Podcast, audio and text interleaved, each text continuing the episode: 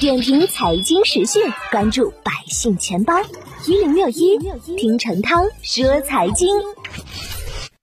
今年以来，多个城市出台针对多孩家庭的购房政策，政策类型涉及优化限购政策、降低首付比例、发放奖励或者购房补贴、提高公积金贷款额度等方面，与人口政策结合，成为当下各地优化调整楼市政策的重要方向。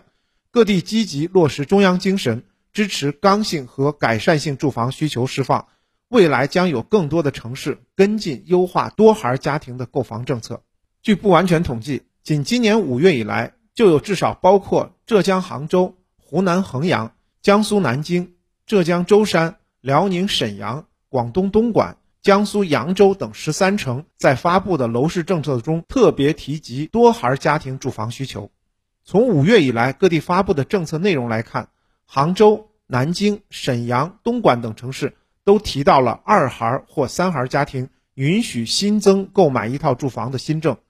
也有城市明确生育二孩及以上家庭购房可不适用于现行的限购政策。此外，多个城市呢也推出了真金白银的购房补贴。拿景德镇来说，景德镇市常住居民二孩、三孩家庭群体。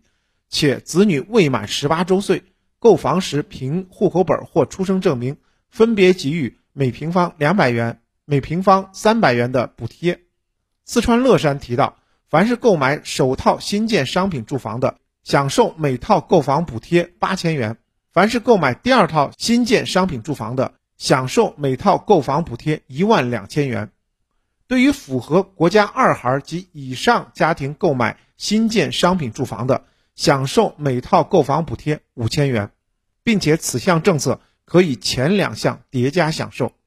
本次多城出台针对二孩、三孩家庭的购房政策，可以说是近期以来松绑政策的一个新方向，达到了一箭双雕的效果，将楼市政策与国家生育水平结合起来，既促进了合理购房需求的释放，也在一定程度上达到了鼓励生育、促进人口增长的目的。从当前来看，各地松绑政策的措施愈加丰富多样，预计后期政策将会不断完善深化，同时也不排除将会有更多的城市跟进。